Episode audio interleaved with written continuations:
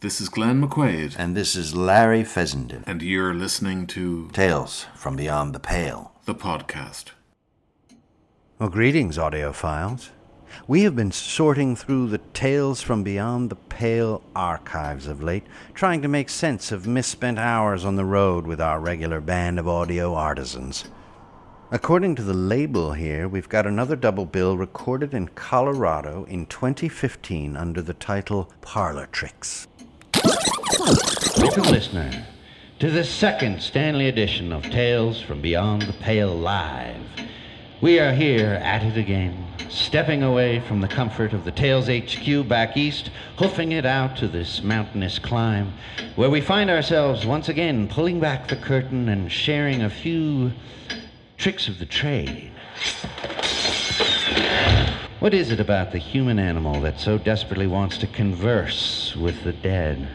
To pierce that membrane between life and whatever comes next? Oh, and what tools we've used to do it, ever inventive, ever desperate for a sign. Tonight we bring you two tales that delve into the unknown and the unknowable. The first is by Glenn McQuaid and April Snellings, entitled Cold Reading.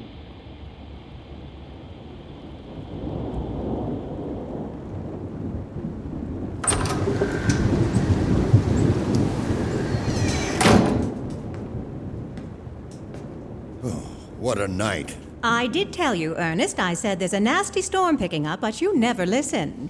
I heard you, Doris. I just didn't believe a word of it. The spirits are out in force. I can feel it in my bones. That's your arthritis, dear. Don't be droll. We never make contact when you're in one of your clever moods. Have you noticed that? I have. It looks like we're the only two to make it out. Can't say I blame anyone for staying home tonight. Well, I question their commitment. I wonder where Mr. Edwards is. Probably three sheets to the wind by now. How the man's liver hasn't packed in is one of the great mysteries of the world. Don't be disrespectful, Ernest. Disrespectful. The man blacked out halfway through our last visit. He fell into a trance, Ernest, as mediums do. I really wish you could keep your comments to yourself. A closed mind and an open mouth are a terrible combination. Ah, see, we're not the only ones committable. Excuse me? Pay him no mind, miss. I'm just glad of the company. I am Doris Dwells, and this is my husband, Ernest. And Mr. Edwards? Where is he? We were wondering that ourselves. And you are?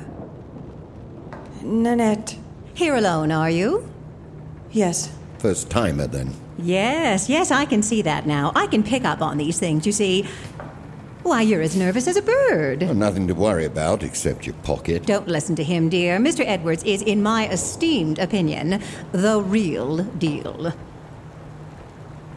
What happened to your arm? It's. It's nothing. Looks nasty. Cut yourself, did you? Here, let me have a look. I said it's nothing. Leave the woman alone, Doris. Will your husband be joining us tonight? Perhaps you will at that. Don't mind if I do. Don't get yourself drunk, Ernest. It only brings out your clever side. I'm sure it's fun for you, but it's awfully dull for the rest of us. Well, you have your spirits, I have mine. Would you care for a drop, miss? You look like you could use one. No. Thank you. We're regular clients of Mr. Edwards. We come to commune with Mother, you see. She gets upset if we leave it too long between visits. Seems like you talk to her more now she's dead than when she was alive.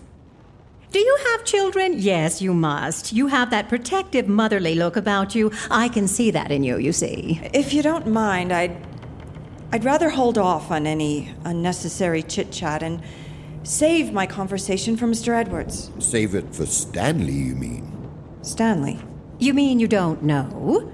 Stanley is Mr. Edwards' preferred method of communication. It's damn queer setup, if you ask me. No one asked you, Ernest. Damn queer.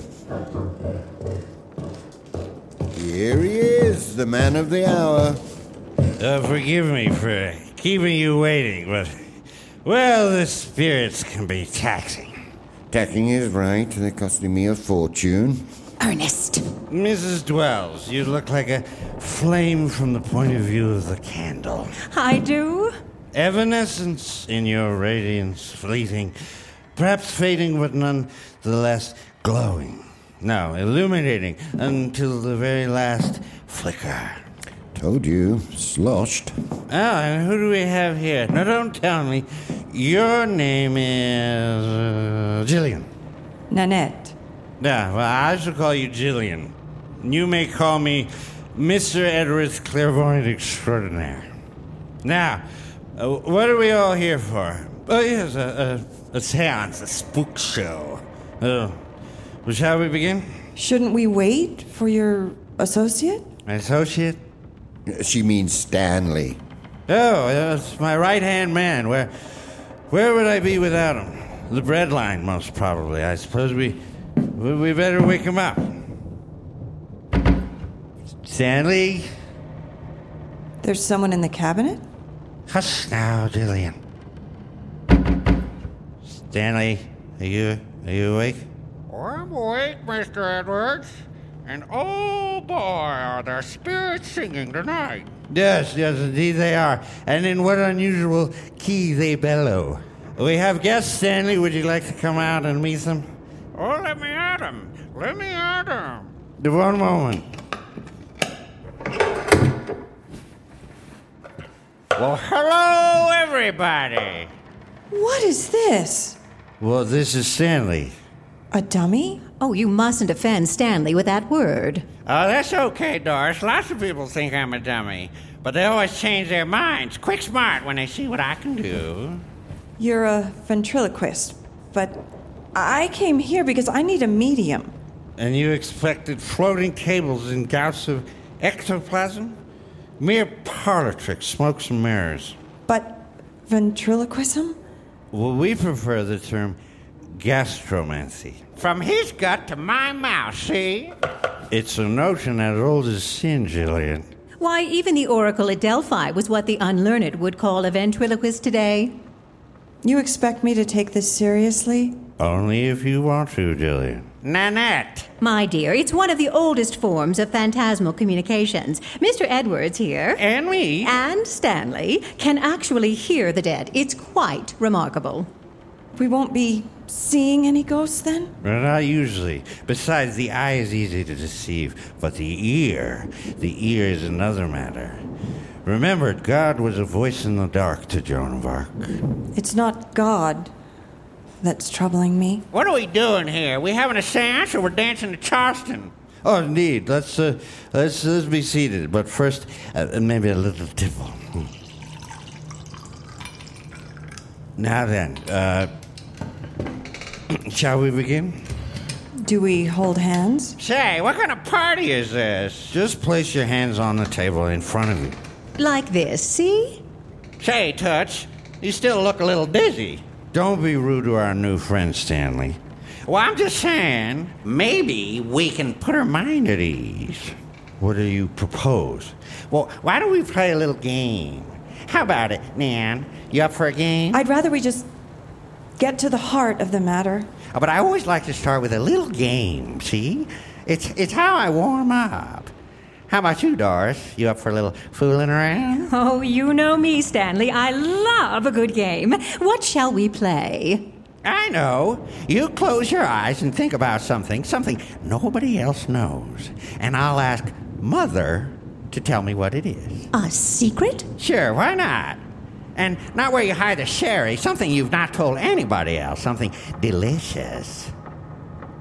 Hmm. All right then, let me think. Okay, all right. Yes, I'm thinking of something. Something nobody else knows. Yes. Yes, I believe so. Something I've never told another soul. Steady on, Doris. Now, let me think. Uh, okay, okay, yes, it's coming to me. Oh, this is fun. It's something uh, about Mother. Am I allowed to say? Something about you and Mother. He's quite right. Something you did to Mother after she died.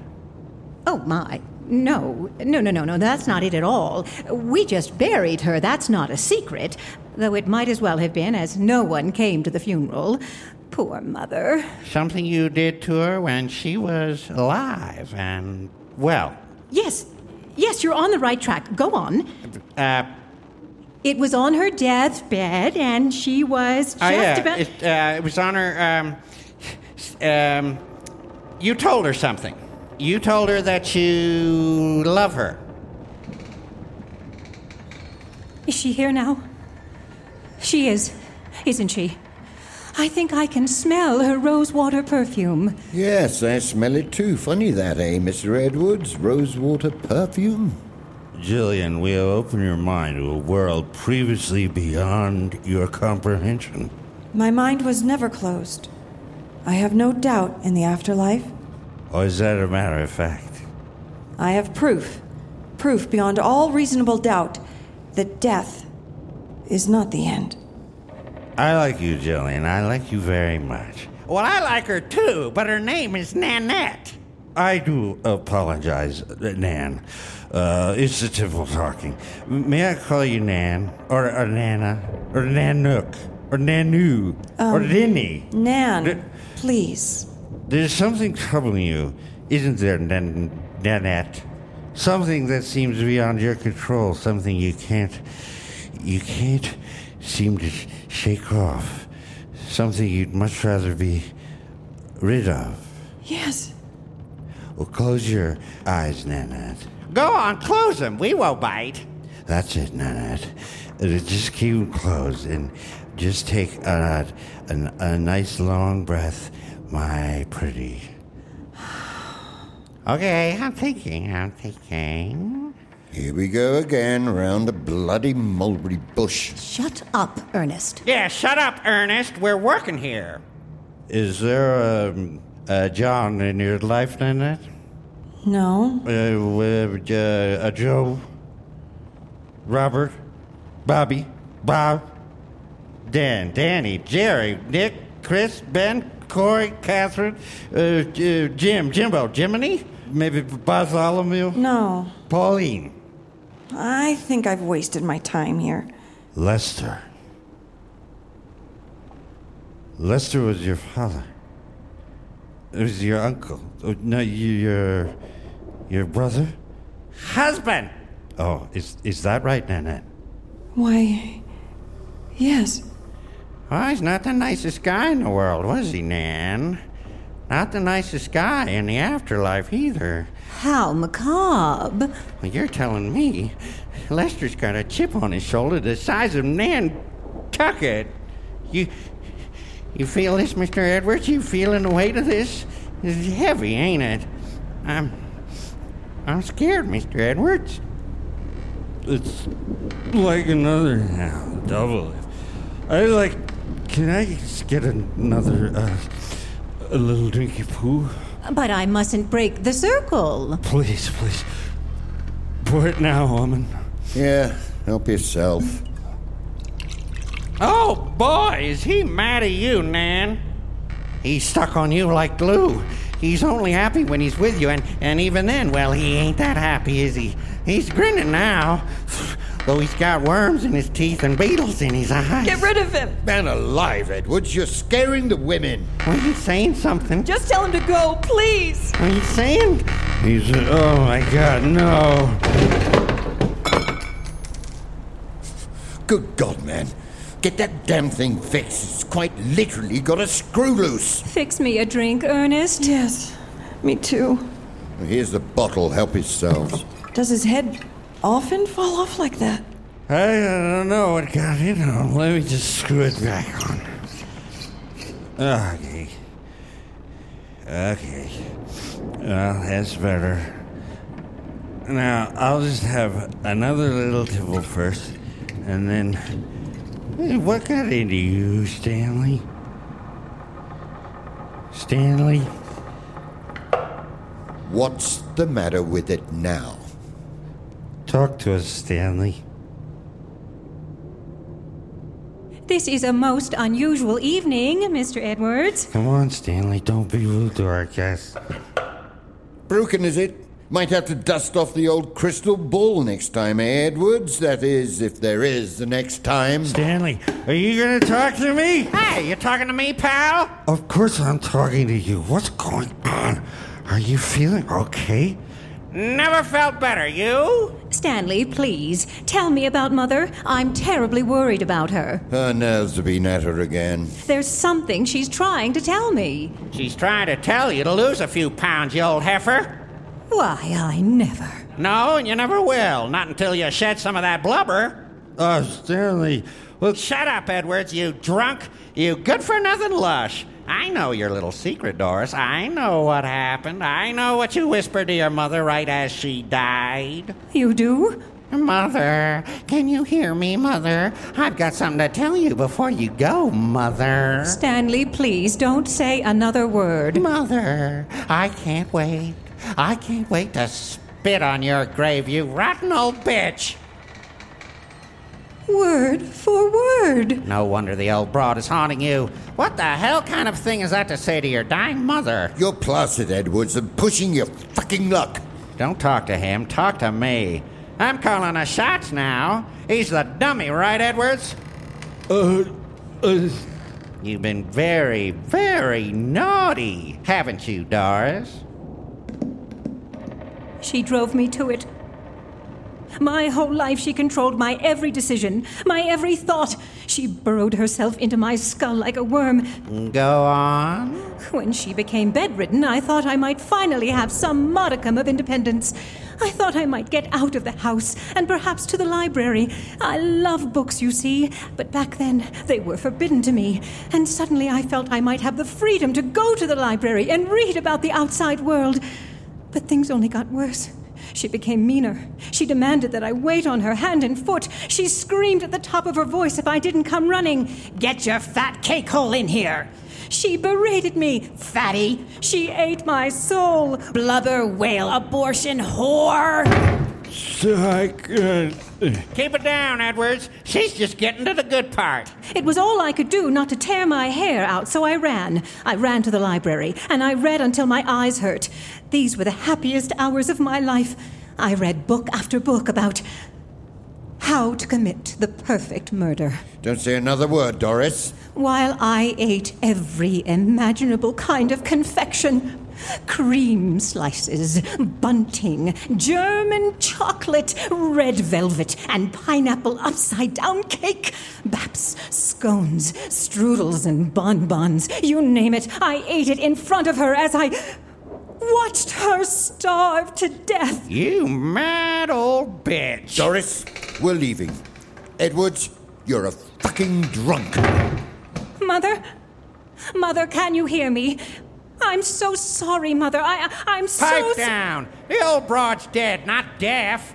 Besides, she doesn't want your apologies. She wants to tell you something.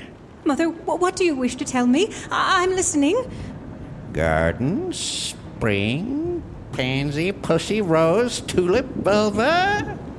I don't understand. The, the, the. Violet. Violet?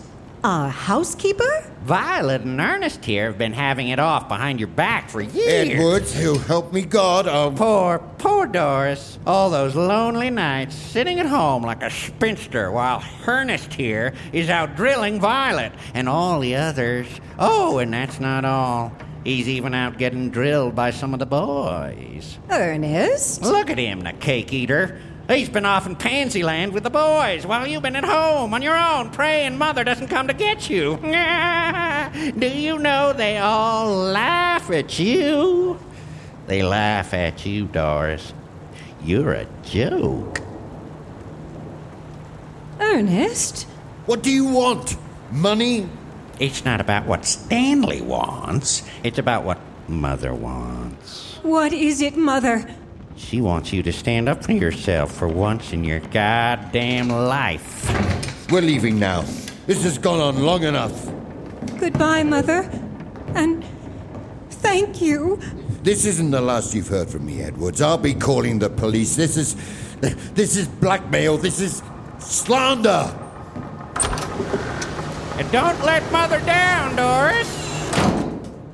I'm leaving too. But we haven't got to the bottom of what's bothering you, have we? I don't care. You're in the bag and I want to leave. If you go now, you'll be carrying stones to your grave. The others had the good sense to leave, and I'll. Those two.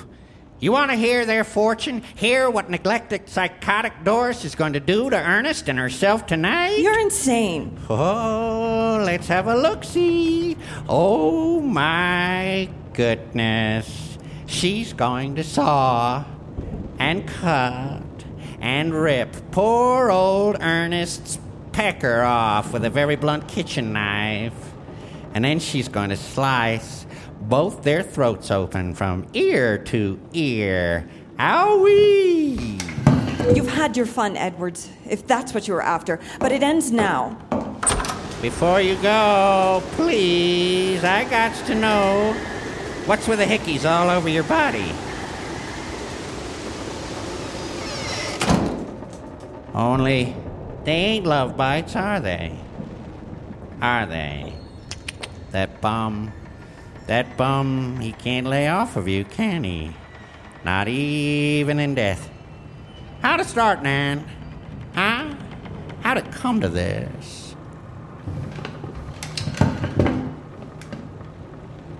It was little things at first. Things I could hide. Bruises mostly. He convinced me that I was driving him to it. So I stopped doing all the things that set him off. I stopped seeing my family. I stopped having friends. I stopped going out. Everything that made me me just faded away. I did what he told me to do. Spoke when he told me to speak. I put up with it because I knew if I left, you'll regret it if you ever try to leave. He told me. I believed him.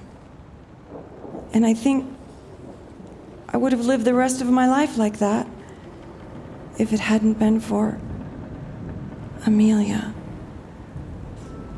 She changed everything. she saved me.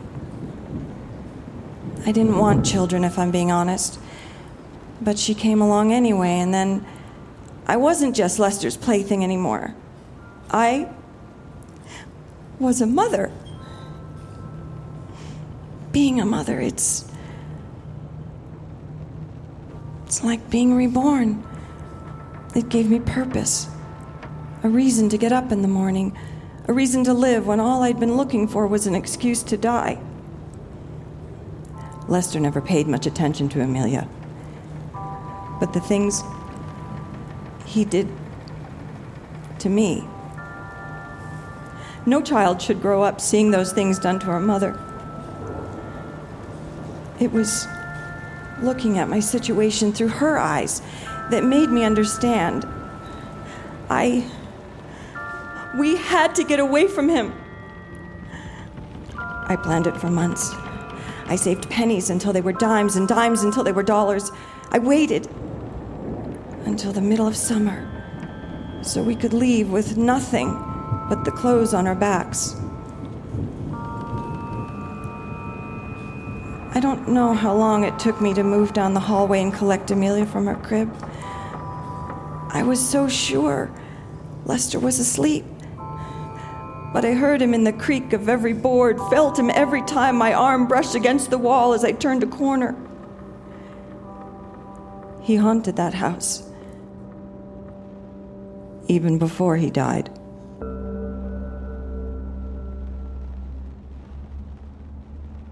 I crept downstairs with Amelia in my arms. I was terrified she would cry, but she didn't. She was such a good baby. I slipped into the parlor and I stopped for a moment to collect myself, and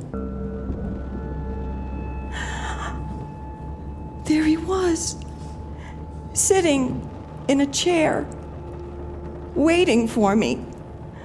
I couldn't see his face in the dark, but I knew he was smiling. For a moment, I, I couldn't move. I'd never been so afraid in my life. Go back to bed, Nanette, he told me. And I was going to do what he said, but then madness and instinct took over. And I clutched my baby and I ran. My fingertips brushed the doorknob, touched freedom.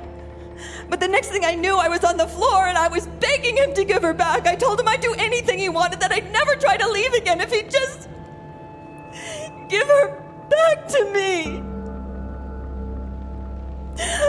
She was terrified by then. My poor Amelia, screaming herself hoarse. He just laughed.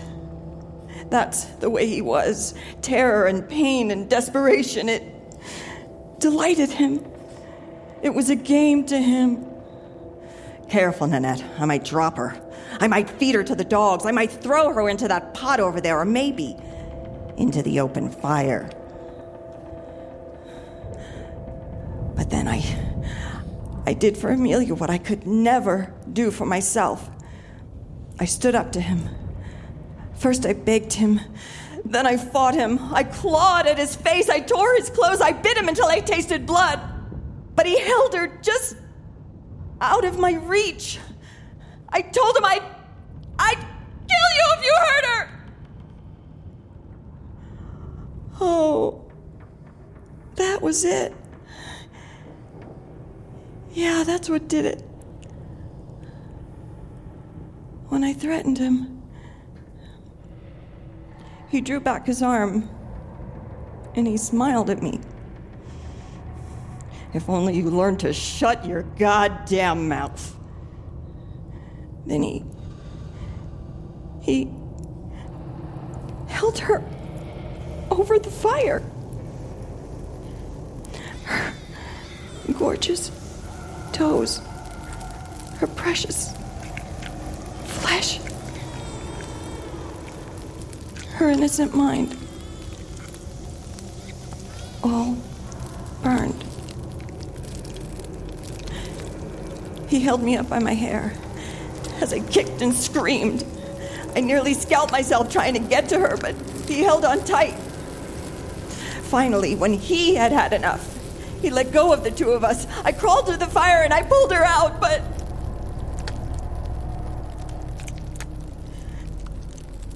It was too late. I knew then that I would kill him. The police wouldn't make him suffer. Not the way I would. And so, I mourned, and I waited with patience I never knew existed.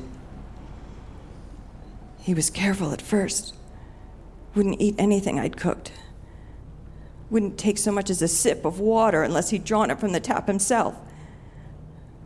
But he couldn't keep that up forever. And when he finally got careless, I was ready. The first chance I got, I put a sedative in his drink. And then. And then I strangled him.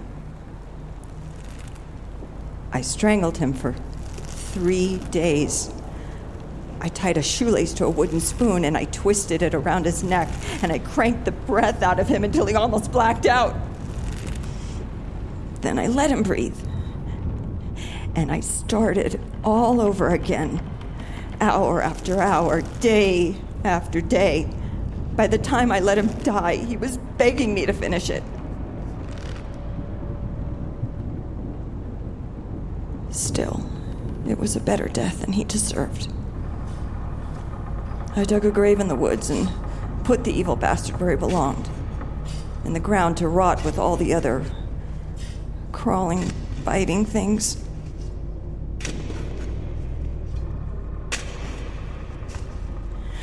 I thought it was guilt at first. I thought it was my imagination. Tapping and scratching at the window all night long, tapping and scratching. Then, just as I began to question my sanity, he called to me. Nan, for God's sake, Nan, let me in. It's dark and it's cold and I'm alone and I am so, so sorry for everything I've done. Please, Nan, forgive me. I sat in that house for days and nights on end listening to him, one apology after another. How he wasn't himself when he hurt me and murdered our child. That he was sick then, but better now. And what do you think I did? Do you think I had the sanity, the wherewithal to say no to him, to be rid of him for good? to my everlasting shame. I did not. And for one last time, I forgave him. Say, that's a real sad song you got there. Sick, isn't it? And in all this time, I've never once heard my poor darling Amelia. I don't feel her near me. I just feel him, always him. And I realize now that love doesn't bring people back from the dead. Only hate can do that. I came here as one last ditch effort to finally be rid of him. Shall I count the ways in which you will never be rid of me? Nothing can break our bond. Not the angry demons, those great beasts that drove me to beat on you and kill our child. Not even the great divide, the grave. Our log is stronger than even that. Edwards, you're sick. How can you be so cruel? You really think this is Edwards? Let me put your mind at ease. Put me down, Edwards. That's it. Now, pick up the decanter. That's it. What are you doing? No! No, get away from me! Unlock this door! Now, Edwards, I want you to smash that glass decanter into your face. Again, harder this time. That's the spirit. You thought I was going to hurt you again? Those days are over. I promise. No, no, no, this can't be! No! No! Calm down. Calm down. And come over here, my love. Everything is going to be okay. I promise. I mean, geez, look at me. Am I not the definition of a changed man? No, get away from me! Don't be like that, Nan. There's there's someone here who wants to say hello. No, no, no, no, no! It's her, Nan. It's really her. Oh my god! My poor, sweet Amelia. She needs her mother, Nan. Don't be afraid. Come to us, Nan.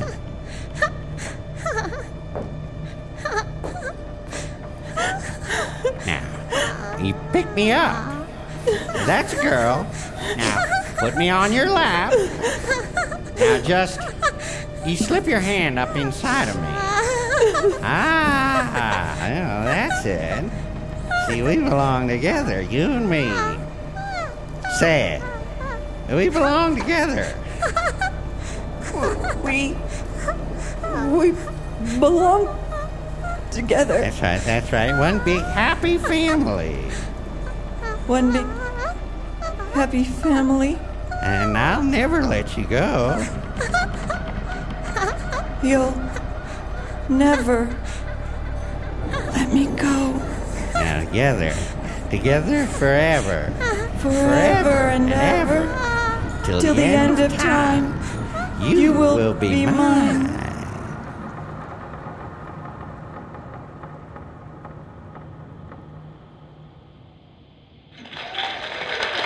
Well, to err is human, to forgive divine. Let's hope Lester and Nan found harmony in their act. You have just listened to Cold Reading, written by Glenn McQuaid and April Snellings. Directed by Glenn McQuaid. Performed live May 1st, 2015 at the Historic Park Theatre as part of the Stanley Film Festival. Featuring the voice talents of Barbara Crampton, Martha Harmon Pardee, Leon Vitali, and Larry Fessenden. Live sound design by Glenn McQuaid. Music by Graham Resnick, and Amelia's theme by Glenn McQuaid. Live Foley by Chris Scotchdopole and Tessa Price. Live mix and tech by Lee Nussbaum. Associate producer Rebecca Brown. Special thanks to Landon Zakheim and the Stanley Film Festival. Copyright Tales from Beyond the Pale 2017. Additional sound design, mix, and mastering by Eric Romery and the Pale Men. Produced by Glenn McQuaid and Larry Fessenden for Glass Eye Pix.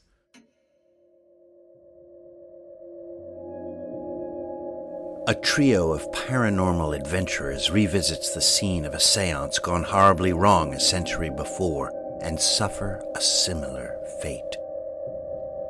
No Signal by Larry Fessenden, only on Tales from Beyond the Pale, the podcast.